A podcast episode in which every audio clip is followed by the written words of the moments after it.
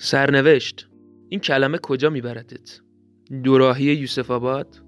مقر سازمان ملل؟ اونجا که هواش یا کجا؟ سرنوشت، این کلمه یاد چی میندازتت؟ دم بلیزریان بعد از ازدواج؟ بستنی قیفی با طعم انبه؟ این که خمیازه مصریه یا چی؟ سرنوشت، این کلمه منو میبره آفریقا، داخل پرانتز سلامتی فابریکا پرانتز بسته، تو دل جنگل‌های سنگال، روستای بامبالی. سرنوشت، این کلمه منو یاد بچه‌ای میندازه که تو صفر کلوین، اونم تو شرایطی که فقر خودش و مردمش رو بلعیده بود، سرنوشتش رو شکست داد. این شما و این داستان پسری که نشون داد هیچ مانعی نمیتونه از هدفت دورت کنه، اگر و فقط اگر سادیو مانه باشی. من اینا رو فهمیدم از زندگی، به جز مرگ هیچ چیزی اجبار نیست، که بین من و آرزوهای دور به غیر از خودم هیچکی دیوار نیست.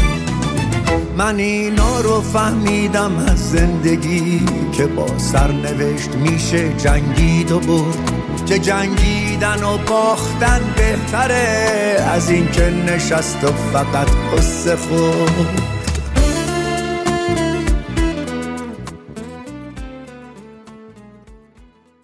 آقا سلام و احترام خدمت یکایک شنوندگان عزیز و ارجمند، همراهان همیشگی رادیو پرهام، با اپیزودی دیگر از سری اپیزودهای لایی در خدمت شماییم. طبیعتاً منم امیرم و امروز برخلاف چند اپیزود قبل قرار داستان زندگی یه فوتبالیست معروف رو با هم داشته باشیم.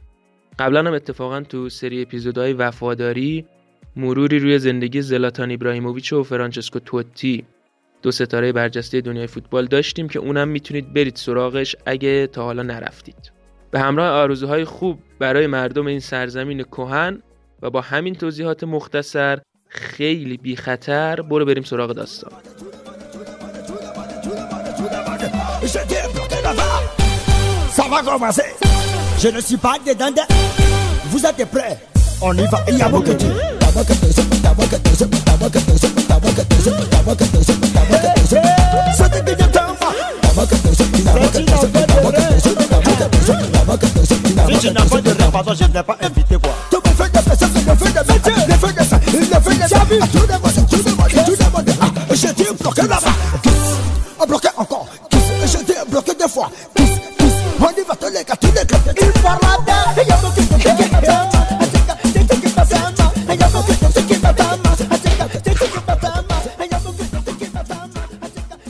بریم تو دل یه اپیزود باحال، اما نه تو جنگل‌های شمال، بلکه جنگل‌های آفریقا. سال هزار و نهصد و نود و دو یا به عبارتی هزار و سیصد و هفتاد و یک خودمون، تو بخش سدیوی کشور سنگال، یه زن و مرد کشاورز و خیلی مذهبی تو اوج نداری پسری رو به این دنیا میارن که به خاطر فقر شدید مثل همه بچه‌های دیگه اون منطقه تو خونه به دنیا اومد، چون بیمارستانی وجود نداشت. یه چیزی از فقر میگم، یه چیزی میشنوی. وضعیت انقدر خراب بوده که ملت واسه این که از پس هزینه‌های زندگی بر بیان، بچه‌هاشون رو میدادن این و اون براشون بزرگ کنن. یعنی حتی تو اون شرایط هم دست از تولید بر نمی‌داشتن. غم بزرگ فقر رو به بچه‌های کوچیک تبدیل می‌کردن. بابا، همه جا که ایران نمیشه تو بچه به دنیا بیاری و از بعد به ورودش به زندگی آیندهش تضمین باشه. بنده به جرأت میگم سطح رفاه کشورهای اروپایی یک سوم اینجا هم نیست. آفریقا که هیچی. یه بابای خوب میگفت میگفت بچه من زمانی به دنیا خواهد آمد که از لحظه تولدش شغلش مشخص باشه، اونم شغل شریف بچه پول داری. از مسائل جدی که بگذریم، روزای بچگی این پسر تو روستای بامبالی با زندگی پیش خانواده عموش گذشت. چرا؟ برای اینکه نداری و تعداد همشیره‌های زیاد دست پدر و مادرشو شدیداً تنگ کرده بود و توانایی نگهداری از سادیوی قصه ما رو نداشتن. حد فقر چیه؟ ببین وقتی سر من تو پراید با خشتک راننده لنکروز توی خط قرار میگیره، این میشه خط فقر. مثل خیلی از بچه های دیگه، علاقه این بچه به فوتبال از همون بچگی شروع شد و وضعیت انقدر خراب بوده که حتی گاهی کبابم میپیچونده که از صبح تا شب بیشتر وقت خودش رو صرف فوتبال تو کوچه خیابون و حیات خونه کنه.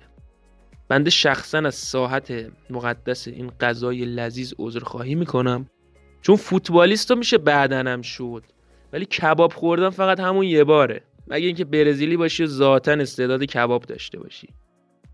آقا حرف از مانع شد. یکی از اون موانعی که سادیو باهاش درگیر بود پدرش بود. حالا فکر نکنی باباش رو زمین میخوابید و آقا سادیو نمیتونست از روش رد بشه، نه.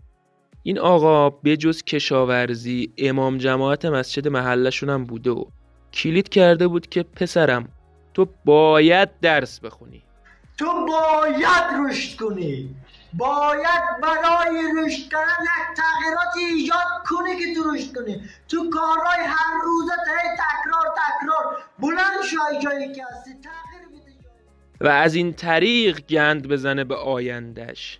دقیقا مثل اکثر والدین این مرز و بوم که قویاً معتقدن درس رو کی خونده کی نخونده. درس چی اصلا؟ بچه باید مهارت یاد بگیره، دانشگاه مهمترین مسئله زندگی یه جوان ایرانی نیست. کاملا ممکنه یه کسی دانشگاه نره و خدای نکرده موفق بشه تو زندگیش. بچه ما برده خواسته های ما نیست، انسان به دنیا آورده ایم و انسان مختار است. بله، ولی عشق مانه به فوتبال هر بار پدرشو کم می آوروند و حتی واسه فوتبال مدرسه رم می پیچوند. چاره دیگه ای هم نداشته، شده بود مثال همون آدمه که ازش میپرسن وسط دریا داری غرق میشی چی کار میکنی؟ میگه میرم رو درخت وای میستم. میگن درخت؟ وسط دریا درخت کجا بود؟ میگه مجبورم، میفهمی؟ باباش میگفته که فوتبال از اعتقاداتش دورش میکنه. سادیو هم خواهش میکرده ولی بازم اجازه نمیداده. ریشگه رو میذاشته، بابای نمیذاشته، تا اینکه عموش پادرمیونی میکنه و همه مسئولیت‌های پسره که قصه ما رو گردن میگیره و تضمین میده که به تفکراتش ضربه نخوره. یه سوال، اولین بار یادت کی فوتبال دیدی؟ احتمالاً نه. حداقل اگه سی سی و پنج سالت باشه و حتی کمتر این گزاره برات صدق میکنه. منتها شاید حدست این باشه که چهار و پنج سالگی بوده و تقریباً از وقتی یادت میاد فوتبال دیدی تو تلویزیون، حتی اگه فوتبالی نبوده باشی. سادیو اما داستانش یکم فرق داشت. داداشمون اولین بار تو عنفوان هفت هشت سالگی ظاهرا یه بازی از لیگ برتر انگلیس رو تو تلویزیون دیده. کدوم بازیش خیلی مهم نیست، منتها همینجا پاس کن. اولین بار هفت هشت ده سالگی یه بازی فوتبال از تلویزیون دیده. اینه اون فقری که ازش دارم میگم، که یه تلویزیونی باشه کل محله فقط از اون یه دونه استفاده کنن، یه تلفنی باشه که کل محله فقط از اون یه دونه استفاده کنن. چجوری؟ وقتی فرضاً من با یکی کار داشتم زنگ می‌زدم خونه یکی از اهالی اون محله که تلفن داشتن، اون بابا هم میرفت اون فلانی که من باش کار داشتم و صدا می‌کرد میومد تا با هم صحبت کنیم. این سیستم قشنگ خوراک همزریابی بوده. زنگ بزنی تو تلفن، فوت کنی، قطع کنی، یه محله رو گیر بیاری، اینا هم برن بگردن ببینن این فوتو با کی بودی، که بعدش به سلامتی سفره عقد بچینن. تازه فقط همین نبوده، سر غذا دور سفره جمع می‌شدن بچه‌ها با یه قاشق همگی و به نوبت غذا می‌خوردن. تا نفر اول غذا رو جویدن کنه و بده پایین، قاشق یه دور می‌چرخید و می‌رسید دست نفر اول دوباره. متولدین دهه‌های شاید چهل، پنجاه و شصت و به قبل احتمالاً این موارد رو لمس کردن. بعد خود داستان تلویزیون یه طرف، چیزی که توی اون قاب چهارگوش نمایش داده میشد یه طرف. ملت فکر می‌کردن اون فوتباله، بازیکن‌ها، حتی استادیوم یه دنیای دیگه است، جایی که هرگز نخواهند دیدش. یادم یه بابایی تعریف می‌کرد قبل از اولین مسافرت خارجیش، البته قبلش فکر می‌کرده که دنیا فقط همین کشور و همین جاست. بعدها که کم کم باور کرد دنیای بیرونم وجود داره، فکر می‌کرده همه چیز فرق داره اونجا.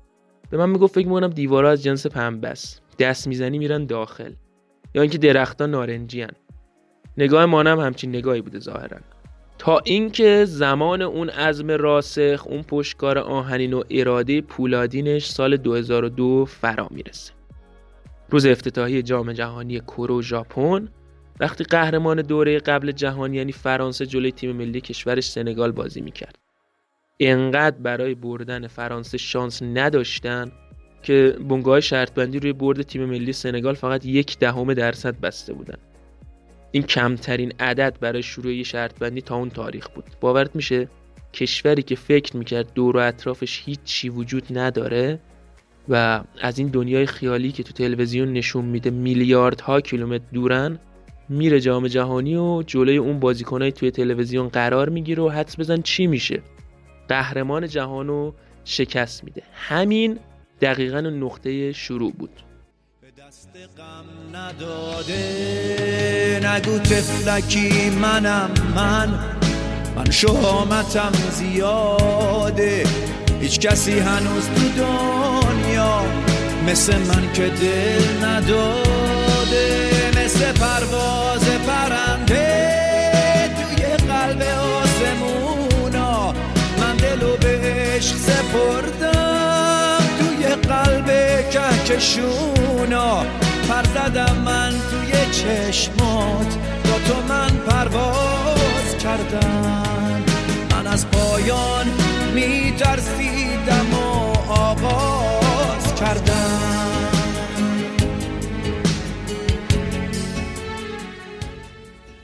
تو پونزده سالگی این بچه در حالی که فکر و ذکر همسناش تک چرخ زدن با موتور گازی جلوی مدرسه های دخترونه بوده، پا میشه میره داکار، خیلی مخفیانه، پایتخت کشورشه دیگه، واسه شرکت کردن تو تست یه آکادمی فوتبال. مانه میگه وقتی رسیدم زمین تمرین یه جمعیت عظیمی از نوجوانا و جوانا رو دیدم که واسه تست دادن اومده بودن اونجا. یه پیرمردی اومد سمتم و پرسید اینجا چیکار می‌کنی؟ ترسیدم. تو باشی پیرمرد ببینی اونم تو شهر غریب نمیترسی؟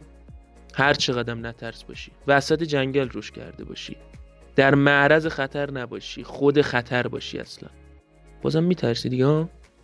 با این صدای لرزون ترسون ترسون گفتم اومدم تست بدم برای خواست، یعنی برای انتخابی تیم. ببخشید یه لحظه خط رو خط شد، عصبانی شد و داد و بیداد که با این چشمای بزرگ و پاره، با این شورت تو حتی لباس پوشیدنت هم شبیه فوتبالیستا نیست. خلاصه می‌خواست بیرونم کنه. کلوز می کلوز یو کلوز everybody کلوز. آخه من با چه زبانی با تو صحبت کنم؟ گو گو هوم کلوز تعطیل تعطیلی. عجب گیری افتادیم ما، تعطیل ما با تعطیل. آخه با چه زبانی به تو بگم؟ استرام گدیرم استرام چی بگم آخه؟ دکان باقله ما بابا ولم کن دیگه، تعطیلیم بابا. با کلی خواهش و التماس گفتم که آقا اینا بهترین لباسایی ان که دارم، تو رو جدت، واقعا میخوام فوتبال بازی کنم، خودم رو نشون بدم. بعد دیگه فهمیدم خودش مربی تیمه. سه یا چهار دقیقه بیشترم ازم تست نگرفت. صدام زد و گفت قبولی. گفتم چی؟ یعنی چی قبولی؟ گفت قبول شدی عمو جون، واسه آکادمی خودم انتخابت کردم. سرم گیج میرفت. حالم خوب بود، گل نزده بودم ولی انگار زده بودم. گلی خوشگلی، گلی دلبری، گلی از همه زیباتری، گلی واسه من، گلی واسه عشق، گلی از همه مغرورتری، گلی خوشگلی، گلی دلبری، گلی از همه زیباتری، گلی واسه من، گلی واسه عشق، از همه مغرورتری.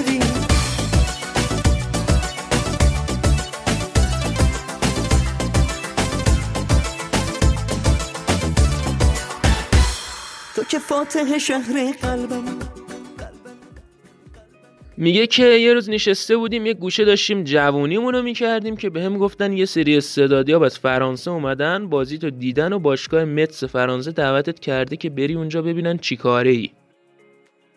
اینقدر ذوق زده شدم که حتی به مامانم هم نگفتم، کلا به مامانم نمیگفتم. آره خیالتون راحت. به همون پیام دادم دارم میرم از اینجا، جونم به لب رسیده، وقتی رفتم به خانوادم بگو.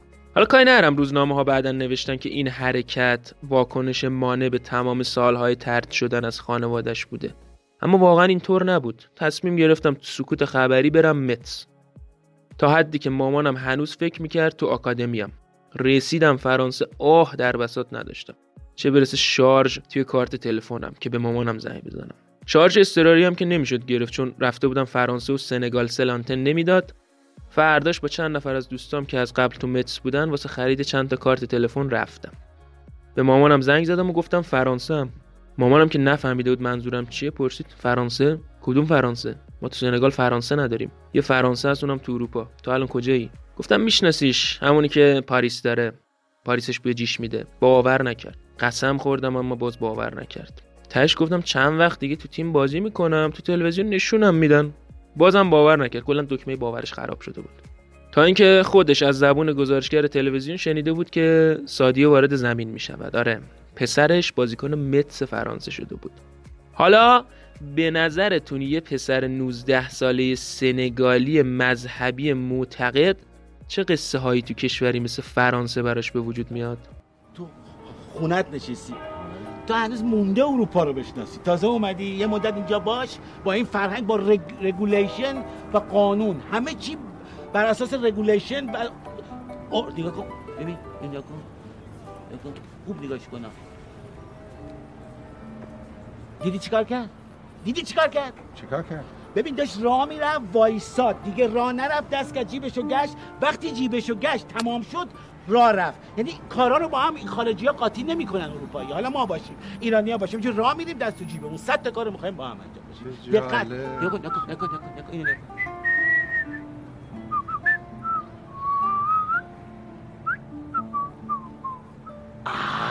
دیدی چیکار کرد؟ چیکار کرد؟ متوجه نشدی چیکار کرد؟ ببین داشت قدم میزد، وایساد، موسیقی زنده اجرا کرد. ببین این خارجی‌ها هنری که دارن رو دریغ نمی‌کنن، در اختیار عموم میذارن، برای همه است. حالا یه ایرانی باشه بخواد سود بزنه. شروع کار از جوانان متس بود که بعداً منتهی شد به تیم بزرگسالان. باشگاه اون زمان تو لیگ یک فرانسه بازی نمی‌کرد. اینا هیچ، همه چی با روستاشون فرق داشت. از خونه بیرون نمی‌اومده، به جز برای تمرین و بازی. میگه تردید و شک وجودمو فرا گرفته بود و مدام دعا می‌خوندم. توی باشگاهی بودم که امثال لوئیس ساها، امانوئل آدبایور و رابرت پیرس رو به سطح جهانی فوتبال رسونده بود. شروع داستانداری رو تجربه کردم، چون آسیب لگن مانع پیشرفتم میشد. دلتنگی هم که خب بود دیگه، آب و هوا و فرهنگ متفاوتم روش. واقعا دلم واسه خونه تنگ شده بود، اما تبدیل شدن به فوتبالیست حرفه‌ای آرزوی من بود. برای همین باید سخت کار میکرد. توی یکی از بازی‌های تیم از یه عکاسی خواستم تا یه عکس ازم بگیره و برای مادرم بفرسته. جالب اینجاست که از عکاس سوال کردم که بابت ارسال این عکس باید پولی بدم، که گفت بابتش چیزی نمیگیره. انقدر خوشحال شدم انگار جونگم که رسیدم به سوسانو. ازم پرسید ایمیل داریم؟ گفتم نه. گفت پس عکسو برای که از عوامل باشگاه میفرسته تا اونا واسه مادرش ارسال کنه. قربان دیگه لزومی نداره برای نمک به کشورهای دیگه متکی باشین، چون یک منبع نمک تموم نشدنی برای خودمون پیدا کردیم. سادیو اینقدر خوب شده بود که سال دو هزار و دوازده دعوت شد تیم ملی سنگال. بعد از المپیک دو هزار و دوازده لندن هم سالزبورگ اتریش اسم سادیو رو به عنوان یه هدف احتمالی ثبت کرد، اما رالف رانگنیک میخواست عملکرد این جوون رو تو متس ببینه. آقا میگه که ما واسه دیدن بازی لیگ کاپ رفتیم اونجا، سادیو خیلی خوب بازی کرد. یادم بعد بازی با رئیس متس حرف زدم، اصرار داشت که سادیو رو با قیمت چهار میلیون یورو بفروشن. این رقم هم خب واسه ما، مخصوصا واسه خرید یه بازیکن دست سومی فوتبال فرانسه زیاد بود دیگه. خلاصه با باشگاه حرف میزنه و متقاعدشون میکنه که مانع ارزش پرداخت این پولو داره. نهایتش اینه که با این تورم دو سال دیگه دو برابر میفروشیمش. ضرر که نکردیم، ارزش پولمون حداقل حفظ میشه. سادیو هم که نه تنها آلمانی، که هیچ زبونی جز فرانسوی بلد نبود. آشنایی و اخت شدن با محیطم که یکم برای مان زمان برد. تو متس بازیکنای آفریقایی زیادی تو تیم و تو شهر بودن کلا، اما تو سالزبورگ داستان فرق داشت. یکی از مشکلات بزرگشون هم همین غذا بود. همون کبابه رو هم که میپیچون نمیخوردش تو بچگی، الان واسه شده بود آرزو. با بوی کباب هم سیر میشد حتی، ولی نبود که نبود دیگه. تو اون مقطع هم هیچ رستوران آفریقایی به سلامتی وجود نداشت و اینا هم یک سر پاستا میخوردن، چون این نزدیکترین غذایی بود که شبیه غذای برنجی کشورشون بود. با این حال خوش شانس بود که انتخاب اول شهر سالزبورگ شد. حداقلش اینه که تازه واردا رو یه جورایی آدم حساب میکردن و با آغوش بازتری میپذیرفتنشون. توی آپارتمان خیلی جمع و جور بود، با یه مبل چرمی کهنه و قدیمی تو سالن. دیگه خودت وضعیتو ببین دیگه. یه بندم فوتبال میدیده و دوستش میگه یه تعداد وزنه و تجهیزات ورزشی رو از باشگاه آورده بود و برای تقویت ماهیچه‌اش تمرین میکرد. میگفتم داداش چته، بیا دو دقیقه بشین دیگه بابا، همش تو آشپزخونه ای. سادیو هم میگفت که هدفش فقط بردن توپ طلاه. چه غلطا.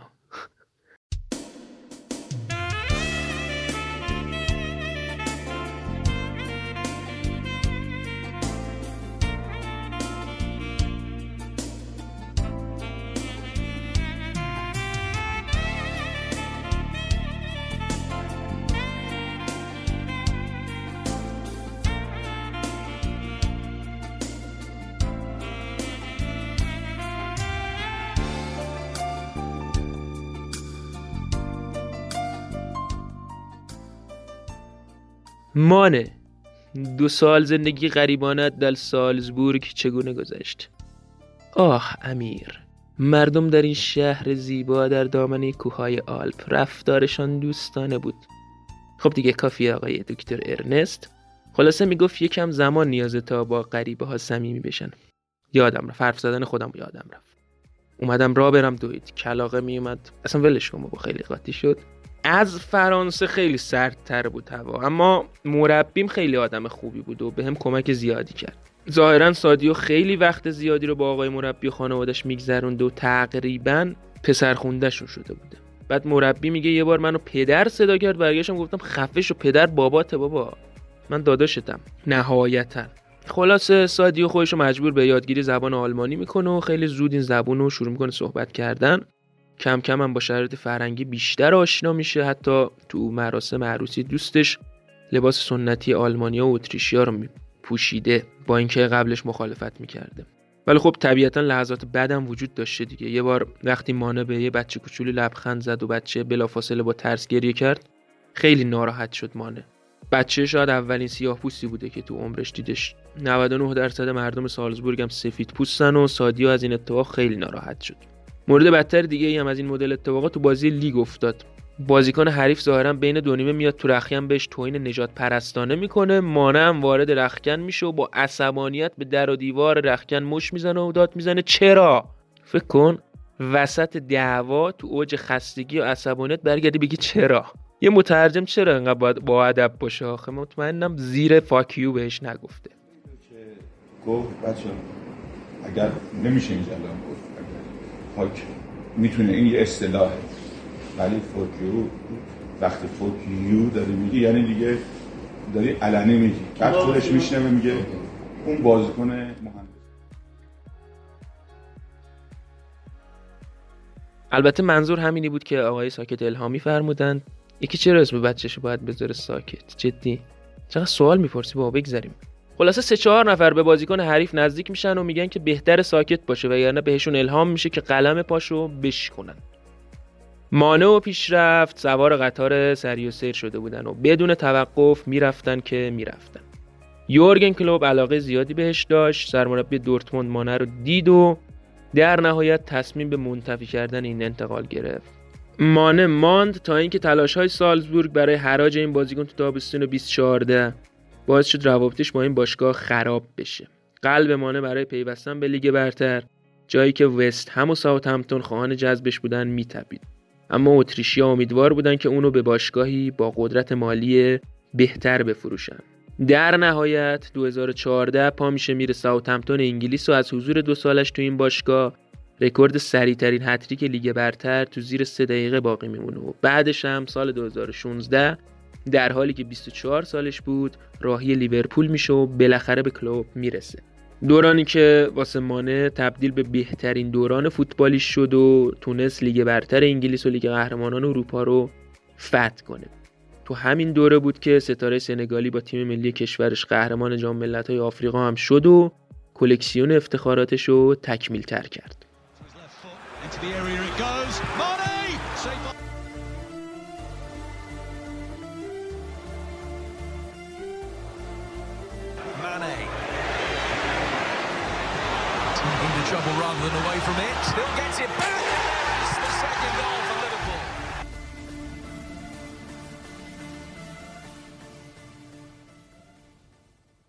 مانع بدون خالکوبی دلش خونه مجلل و ماشین لوکس نمیخواد، یعنی هیچ وقت نخواسته.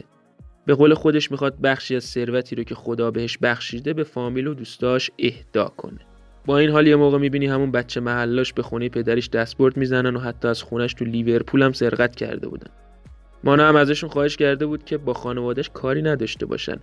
در بیانی عجیب میگه درک میکنم که این سرقت‌ها یه دلیل داره و اونم خشم از فقره.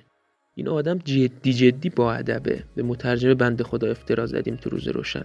بعد سال بیست بیست یه عکسی از موبایل شکستش تو رسانه‌ها منتشر شد که احتمالاً دیدید عکس رو، که خیلی هم سر و صدا کرد. تو جواب خبرنگار که پرسیده بود بابا یه گلس بنداز رو گوشیت، گفته بود پلن زیباسازی گوشی موبایلم نیست، ساخت مدرسه تو کشورمه. سادیو اولین بیمارستان روستای خودش هم ساخته. بعد یه بار یه شبکه تلویزیونی ویدیویی از آقا منتشر کرد که در حال شستشوی سرویس بهداشتی مسجد تو شهر لیورپول بود. گفتن این نظر مانع بوده که در حال ادا کردن، اما خودش هرگز در مورد این رفتارش تو مسجد جوابی نداد. خیلی هم دوست نداره از روابط شخصیش صحبت کنه، اما یه سری اخبار و عکس از روابط عاشقانش منتشر شده که با یه خبرنگار ورزشی رابطه داره. اما قصه استاد در حالی که سومین بازیکن آفریقایی موفق به زدن صد گل زده در لیگ برتر بود، تو لیورپول تموم شد و بندر رو به مقصد بایرن شهر مونیخ ترک کرد تا رویا پردازی هاشو تو باواریا ادامه بده.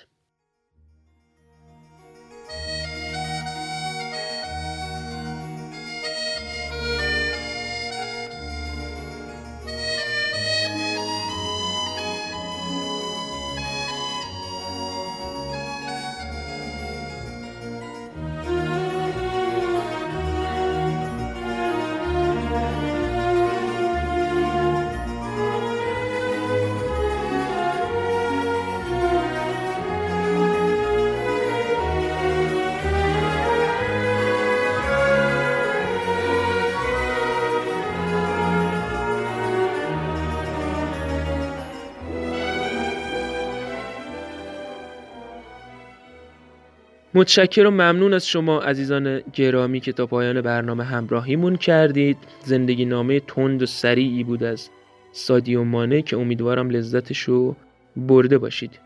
گرافیاس، با امید به این که هزار و چهارصد و دو همون سالی باشه که دلتون میخواد و تا آخر زندگی ازش به نیکی یاد کنید. مراقب خودتون باشید. تا آغازی دیگر، پایان. کجا پروانه ترسید از حریر شعله پوشیدن، کجا شبنم هراسید از شراب نور نوشیدن، از این شب گوشه خاموش، از این تکرار بی رویا، سلام ای صبح آزادی، سلام ای روشن فردا. نترسون باغو از